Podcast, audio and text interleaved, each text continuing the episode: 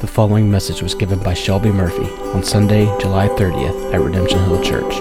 For more information about the church, visit us online at www.redemptionhill.org.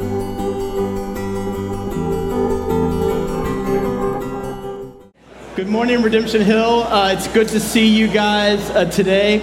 Uh, let me extend my welcome to those joining us for the first time as well. Uh, my name is Shelby, and I'm one of the pastors here. Normally, I'm either over here playing guitar. This morning, I'm back here playing piano, kind of a one man band a little bit this morning. Um, it may get a little awkward towards the end of the sermon because normally the pianist comes up at the end, so I don't know how I'm going to how I'm going to juggle that. Um, but uh, we are currently uh, in a summer series on the book of Proverbs. Uh, and uh, we're going about it just a little bit differently than maybe you've heard Proverbs taught in the past, or even how we normally go about things. Um, outside of introducing the book and its big themes, those first weeks looking at chapters 1 through 9, we've been looking at sort of representative samples of the actual Proverbs themselves found in uh, chapters 10 to 31, looking at those individual. Um, Again, those individual proverbs, drilling deep into them to see not only what they had to say to us today, but seeing how this particular wisdom is on display throughout this entire book and how it leads to true wisdom, which is found only in Christ. Uh, as, some of the, as some of the other pastors have said, uh, this has proven to be different and maybe just a little bit difficult uh, to try and prepare for, but in, but in the end, it has also proven to be both satisfying and convicting in the process. I, I personally love um, the wisdom literature of the Bible, and when I say that, what I mean specifically mean is the books of Job, Psalms, Proverbs, Ecclesiastes, and the Song of Solomon. Uh, these books in particular hold a special place in my heart, and, and, a good chunk of my life has been given to studying these books in particular. Uh, in, in, many ways, I realize that I'm, I'm hoping to actually sort of major on this literature, to be some sort of expert, maybe even master it. Uh, however, as I've read these books over and over, read other scholars writing about these books, I've come to the uh, conclusion that I'm, I'm an idiot. Uh, the, the more I spend in these books just reveals how little I know, just how foolish I am uh, and how little I have actually progressed in wisdom. Uh, you see that the wisdom literature of the Bible is not here to be mastered by us, it's actually here to master us. And that's why I, I, I think I love it. Uh, there are many people who can express the biblical truths found within the wisdom literature, just like Job's friends were clearly able to do. They were able to express deep biblical theological truths to Job. And ultimately, God's verdict over Job's friends was that they were wrong. And so, in the same way, there's plenty of people that can grab the book of Proverbs and they can spout them off from their lips. But at the end of the day, if they're not grounded in the wisdom of God, a wisdom found only in Jesus, if they don't have a heart change from Christ, then even the greatest of Proverbs hangs useless like the lame man's legs in Proverbs 26 7. Or they wound like a thorn that goes up into the hand of a drunkard, as Proverbs 26 9 says. So, no, these are books of the Bible that are meant to master us, not to be mastered by us. That is why anytime you open this book, not just Proverbs, to read it, to study it, before you read your Seeing Jesus Together passage for the day, your prayer should sound something like this God, you know way better than me just how foolish I am, just how lacking in wisdom I am. Help me today to be wise. Give me your wisdom. This passage from James says that I am able to ask God to give me wisdom. A God that this verse says gives generously to who? All without reproach. What a great promise. When we read literature like the Proverbs, God shows us just how foolish we are, ultimately, so that we can cry out in repentance to God to make us wise through Jesus, who is the wisdom of God embodied. And, and so let that be our prayer this morning as we come to our proverb um, today. Uh, if you have your Bibles, uh, turn with me over to Proverbs 14. It is on page 537 of this Pew Bible, if you want to be there. Uh, it'll also pop up on the screen behind me. Um, we're going to be looking at just one verse today, verse 4. Some of you will recognize this passage. Um, maybe it is hanging up in your home currently, or, or, or in your home growing up. I know that I've seen this hanging in a few kitchens over the years, and you'll understand why as we get to it. Um, and so let's read it, this very, very long text that we will be looking at uh, this morning. And just as a reminder, this is God's word.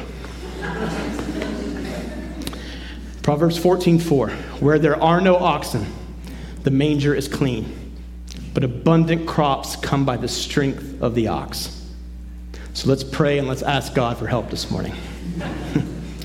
Father, give us ears this morning to hear the word that you are speaking to us.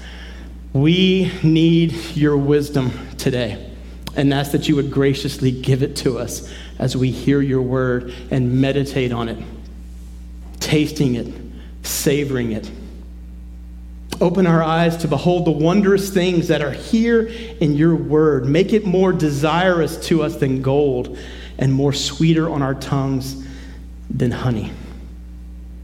Father, remind us today that we are ultimately sustained by every word that comes from your mouth, including the words of this seemingly innocuous proverb.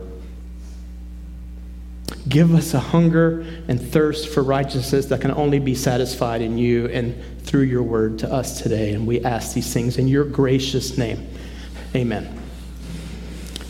Where there are no oxen, the manger is clean, but abundant crops come by the strength of the ox. Here is what I hope to do to this morning regarding this verse.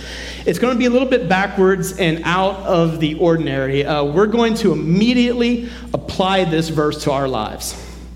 Now, I know that some of you out there are cringing at the thought of immediately applying a verse without proper context or even seeing how it relates to the gospel first. If you took the first principles class with me last year, you know how this is sort of a rule, sort of a, a big no no. Uh, but as my music composition teacher said, rules are meant to be broken.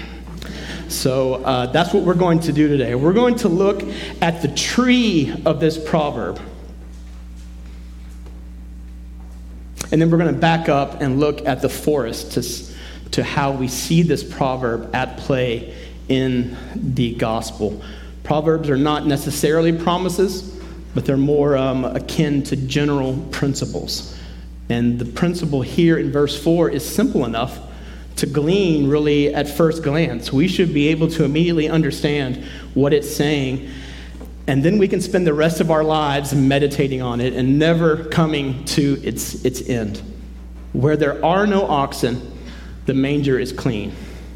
But abundant crops come by the strength of the ox. The most basic idea being expressed here is that good and necessary things come at a cost.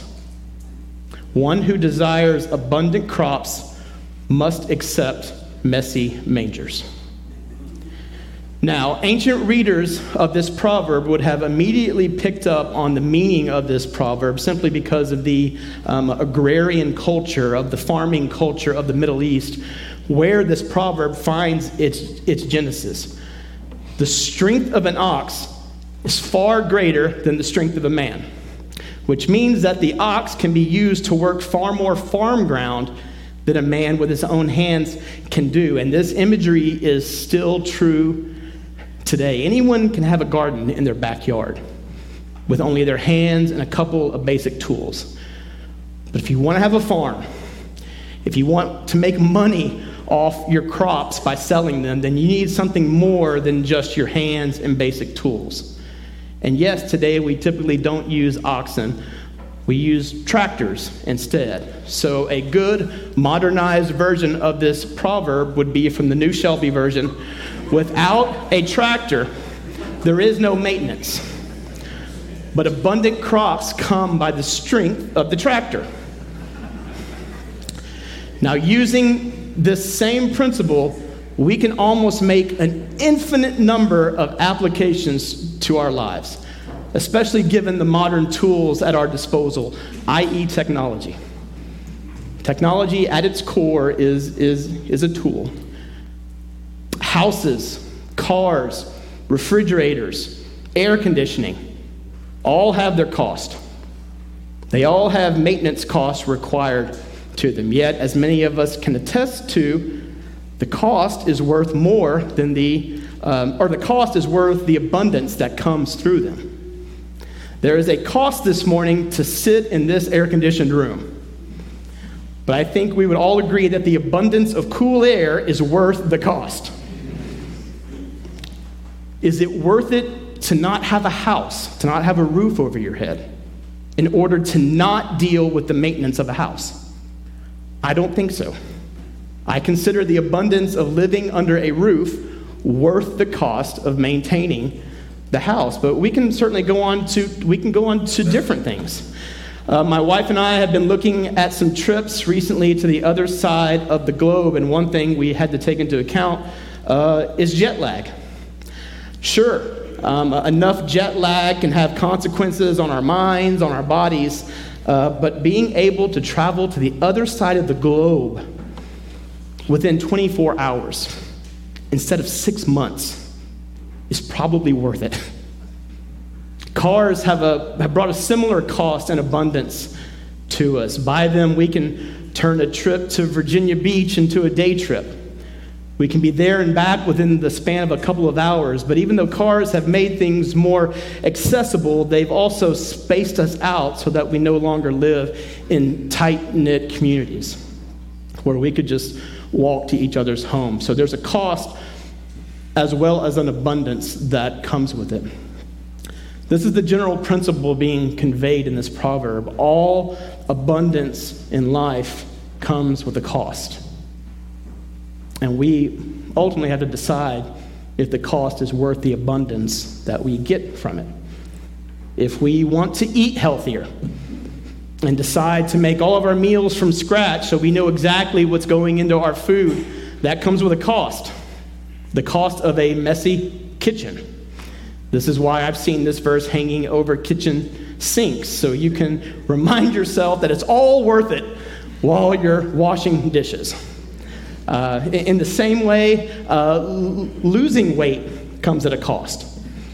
If we want to lose weight, ironically, part of the cost of losing weight is declining the abundance of food that is now before us. We can also apply this verse to child rearing in, in multiple ways. In, one sense, our kids, our kids are like oxen, and our prayer is that one day they will yield an abundance of crops. Yes, kids, I called you oxen. Uh, an abundance of righteousness to our joy and gladness, and a blessing to the entire world. As Proverbs 23 says, the father of the righteous will greatly rejoice. He who fathers a wise son will be glad in him. Let your father and mother be glad. Let he, her who bore you rejoice. And even though they are already a blessing of abundance from the Lord, mine and Carrie's present stage of child rearing is a costly one namely feeding and instructing and clothing and housing three strapping young men with bottomless appetites. Um, so if you come by our house on any given day, you will quickly notice that our manger is very much in use. So uh, I hope you're seeing how the Proverbs, and specifically this proverb, works. You can place it almost er- over any area of your life. We can also apply this proverb to our work devotion to our jobs and initiative at the workplace certainly tend to yield greater results, right? If you're willing to take the cost of having an ox, then you have a great opportunity to have a greater yield. Proverbs 22 29 says something similar. do you see a skillful man? Or do you see a man skillful in his work?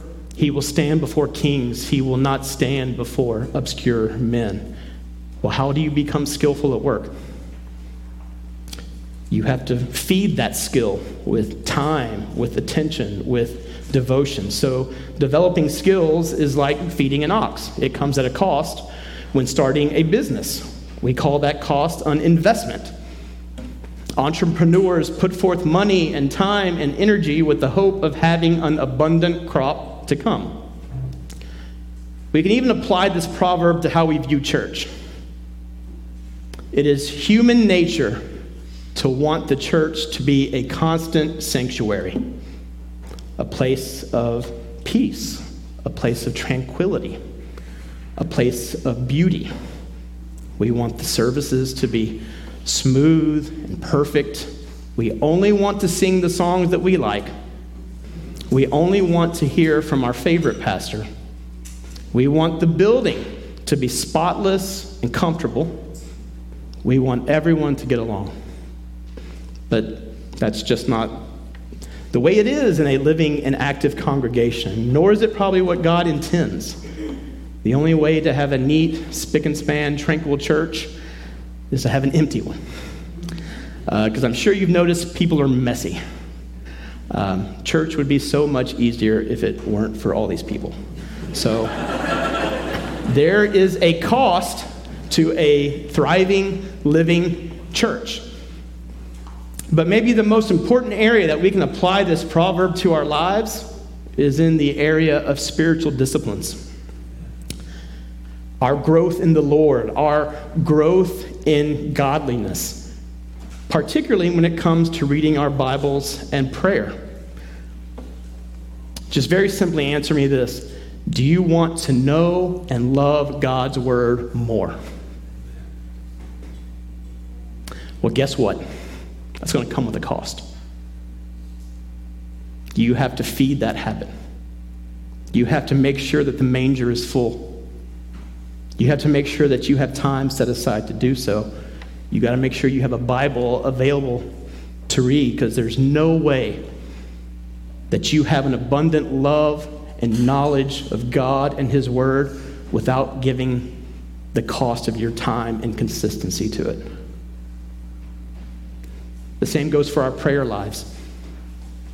No one has a thriving prayer life without giving it time and attention. It comes at a cost. It requires an investment at minimum of our time and consistency.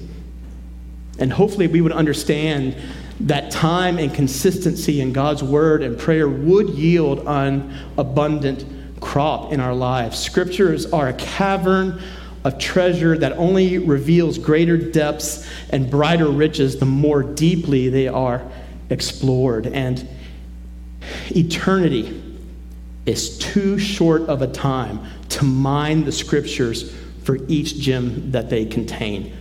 So, how much less over our short lifetimes? Even think about this idea of missions and evangelism. We have no right to lament a fruitless evangelism if we are not being intentionally evangelistic. In other words, if we want the fruit of the gospel to be made known to those who do not yet know the gospel, we have to embrace the cost of working towards that end. Are we looking for opportunities to share the gospel? Are we praying for open doors to share the gospel if we indeed want an abundant crop to be harvested? Now, with, with all of these areas of life where this principle um, uh, applies, we, we have to remember that uh, once again, Proverbs are principles, not promises. So, the strength of the ox is not a guarantee that abundant crops will come. It is simply an instrument that will make them more likely. It's like, it's like bumpers on a bowling lane. It doesn't ensure that you're going to bowl a strike every time, but at least it keeps you out of the gutters.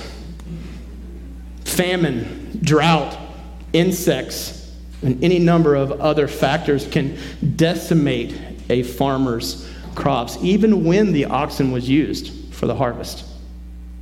So the general principle of this proverb doesn't trump the sovereignty and providence of God. Even, even our disobedience may factor into the equation.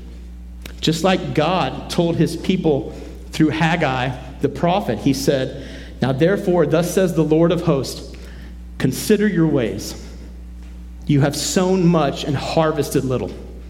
You eat, but you never have enough. You drink, but you never have your fill. You clothe yourselves, but no one is warm. And he who earns wages does so to put them in a bag with holes. Thus says the Lord of hosts Consider your ways. Go up to the hills and bring wood and build the house that I may take pleasure in it, that I may be glorified, says the Lord. God's temple in Jerusalem was in ruins, and his people could care less about it. They didn't give one whit about it. They were disobeying God. They put in the work, they put in the work in their fields.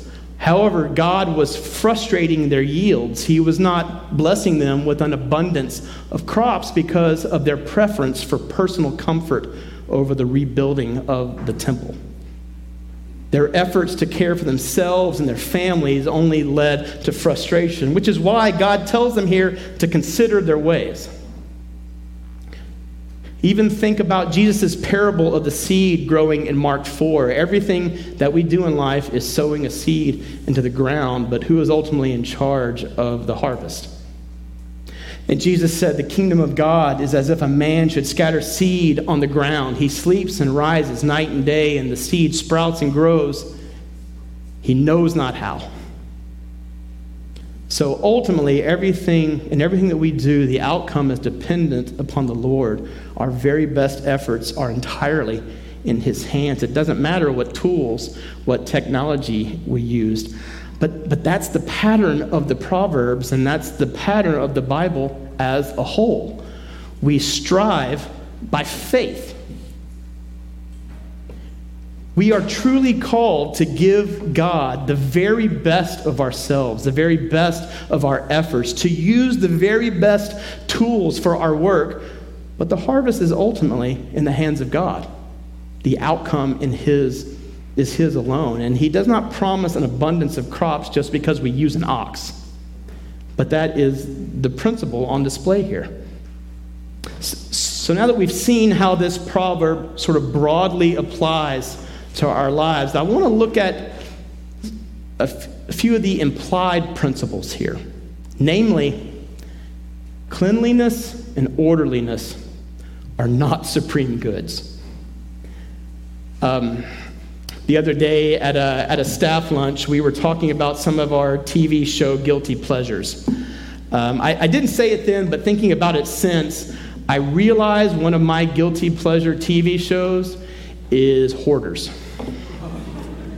And I really hope that I am not um, alone here, or else this will be awkward. Um, but there is just something cathartic and satisfying about watching those houses get cleaned out watching all of that stuff go into a trash bin kind of gets me excited. Gives me a little high.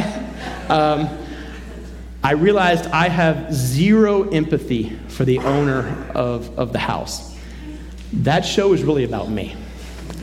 Um, if I'm feeling inadequate about the state of my own house, I can watch that show and suddenly I feel a thousand times better. Yes, maybe my wife asked me to vacuum, uh, but after watching that show, I can decide I can probably put it off vacuuming another week or so. Um, and what I've noticed in that show is that invariably, these people didn't start out as, as, as hoarders. They started at the completely other end of the spectrum. They were, they were neat freaks, probably, probably to a fault, a little OCD, uh, demanding orderliness in their homes, orderliness that almost reached the point of sterility. And at, at some point, something switched. Now, now, I'm not saying that maybe we should all give in to our inner hoarder. That is not what this proverb is, is saying. This, this proverb is not a plea for you to be a slob, either physical or moral. What this proverb is getting at is the readiness to accept upheaval and a mess to clear up as the cost of growth. We are to foster a farmer's outlook here rather than a curator's outlook. Let me say that again. We're to foster a farmer's outlook rather than a curator's outlook. At the same time, we worship a God of order. Though he could have created all things complete and perfect with the snap of his fingers at the start of creation, what did he do instead? Genesis 1 tells us he created the earth formless, without form and void. He made the earth purposely incomplete. He then proceeded to form the formless. He then proceeded to fill the void during the six days of creation. He chose to use a process. He's a God of order that uses processes to bring about his order. And the same is true for the new creation. Jesus inaugurates the new creation when he rises from the dead on that day that we celebrate every time we gather together on Sunday. Now, that new creation has not reached the fullness of its order. I'm exhibit A, that it, it hasn't. And yet, he is using broken people like me and like you to bring that new creation into its proper order. So he's building things through process, even processes like us. Even so, order is not the ultimate good, and that's what this proverb shows. A clean manger is certainly more orderly than a manger that is being used to feed an ox. However, the clear implication of the proverb is that an abundance of crops is more valuable than a dirty manger. And a clean manger is a foolish excuse for not owning an ox. Let me say that again. A clean manger is clearly of less value than an abundance of crops, and only a fool would choose otherwise. Now, who in here would be those fools? We display the implied folly of this proverb whenever we value things like the tidiness of our homes over showing hospitality to others. We display the folly of this proverb when we value the strictness of our schedule over opportunities to show compassion. And we see this all over the world, and we see this all over our TVs today. Orderliness being wielded against things like marriage and children. Now, please hear me. There are a multitude of reasons why people don't get married, and there's many reasons by which, through the providences of God, not every married couple will have children. So I'm not speaking to those circumstances. However, we live in a secular world with a growing population of people who are choosing to forego or avoid both of those things because of how messy they are. Married couples choosing not to have children because of how their lives will be disrupted. Yes, let me spoil it for you. Kids will disrupt your life. Couples who live together choose not to get married today because of all the divorces that they've seen. With many young singles forsaking relationships altogether. And, and we wonder why porn use is as prevalent as it is. It's, it's easy.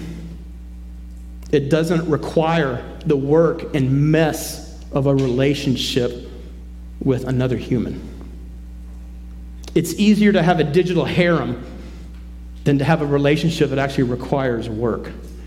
It's easier to be roommates than to commit to marriage.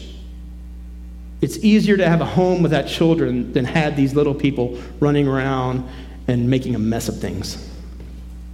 All of that is easier and it's more orderly because when you avoid the ox, the manger stays clean.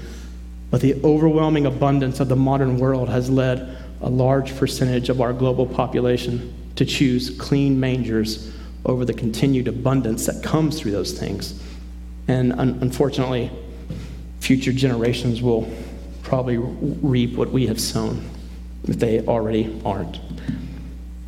But our God has not called us to embrace what is easy and what is comfortable.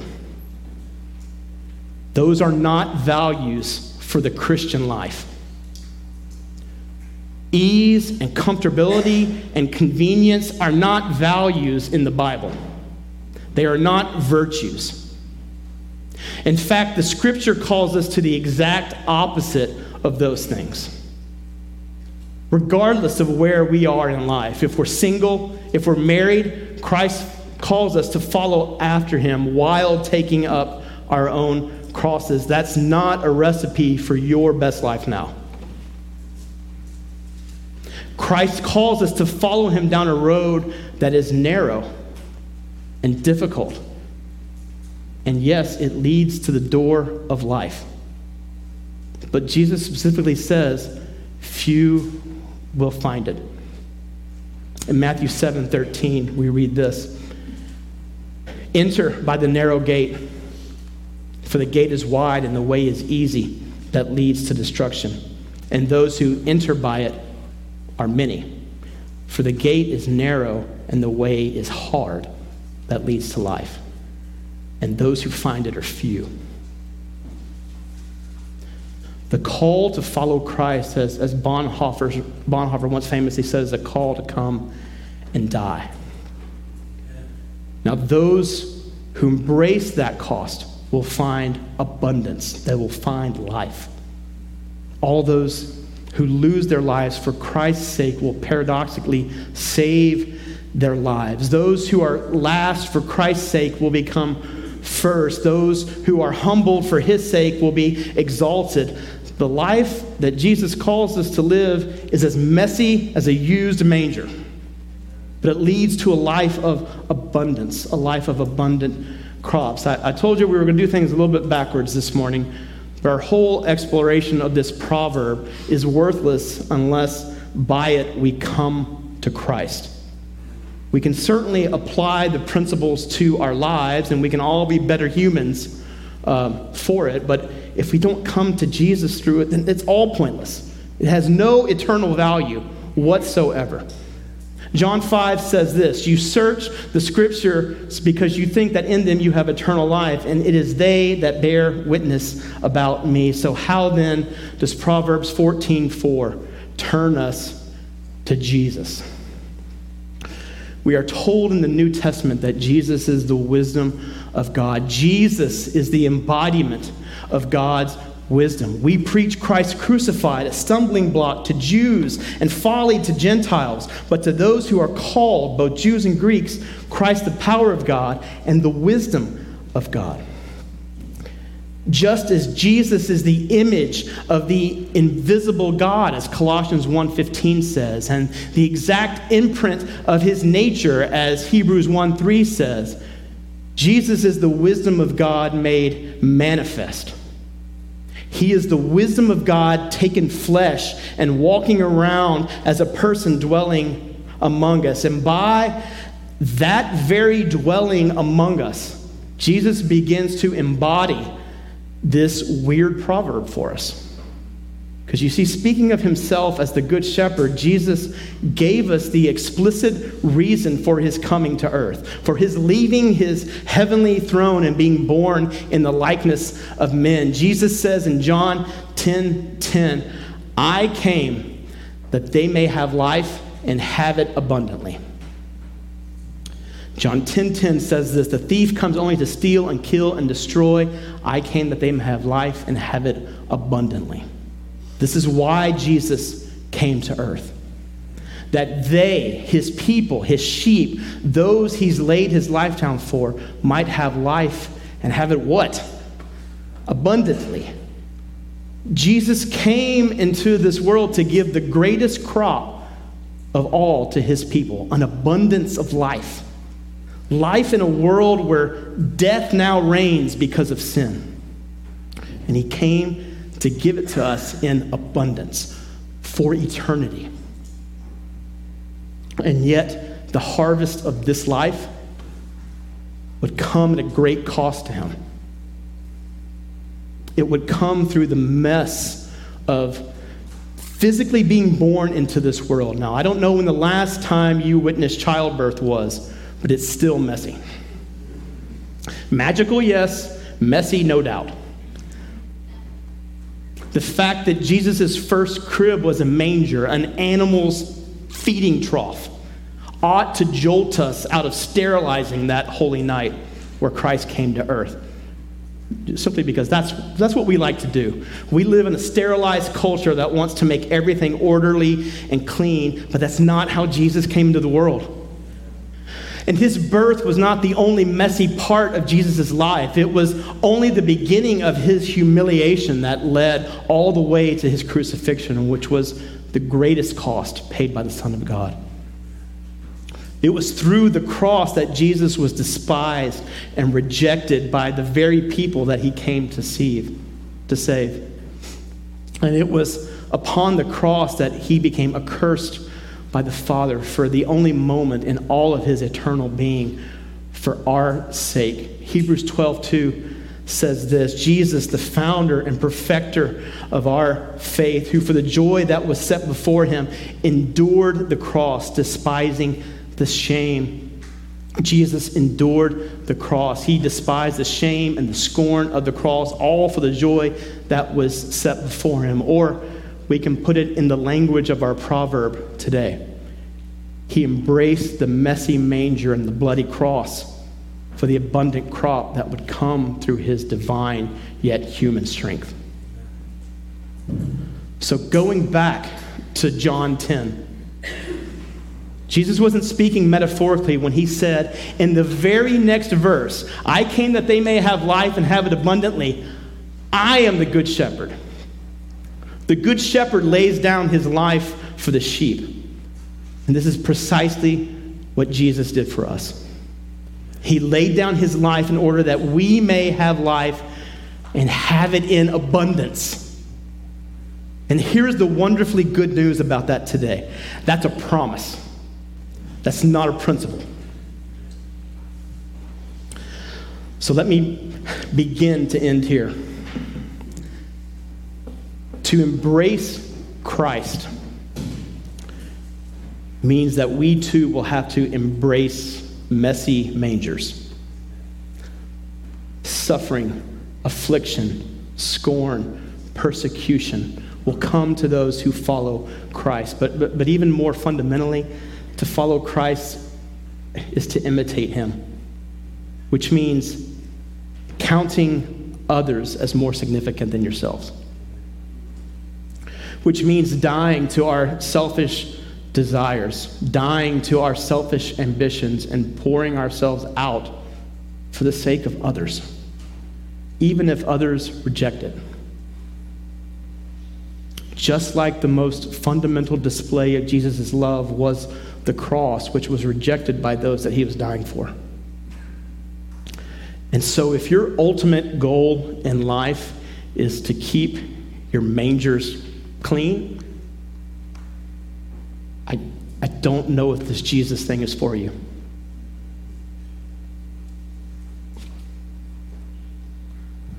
The path away from Christ is broad and easy. If you don't want to be disturbed, that's the road to go down. The only problem is that's the road to destruction. It's the road to eternal destruction. The path that Christ calls us to is hard. It's narrow. But at the end, that door leads to life. And as Christ said, life abundantly. And maybe you don't know this Jesus this morning, and you're sitting there thinking that this Jesus thing sounds pretty um, exclusive.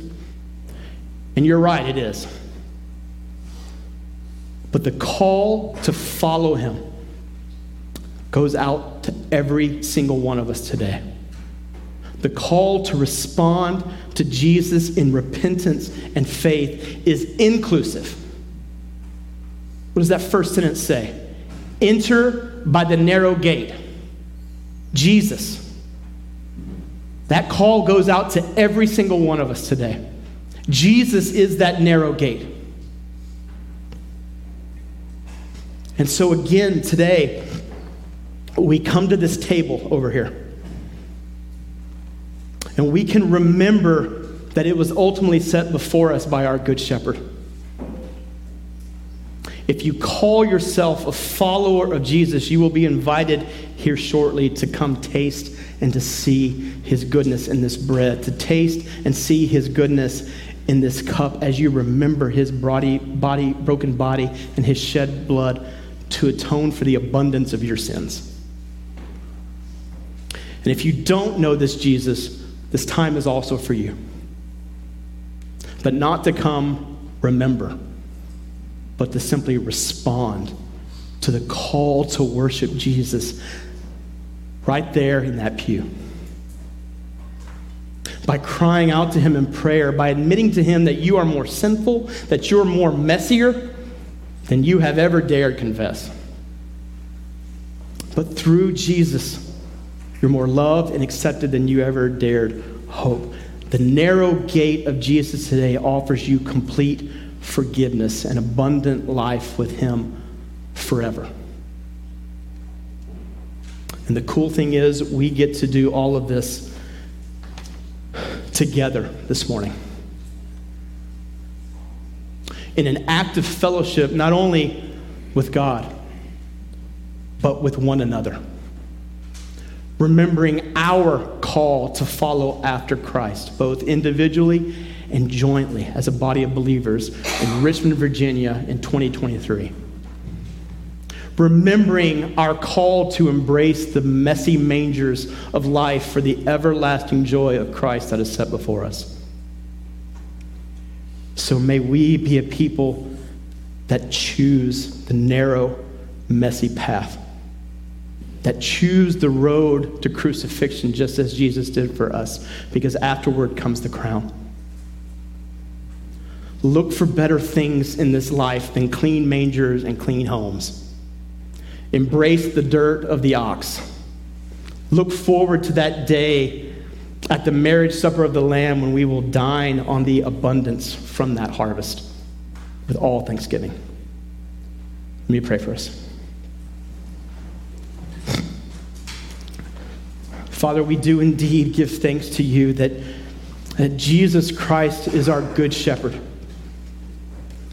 that he has laid down his life for us, his sheep, and that he has done so that we may have life and have it abundantly.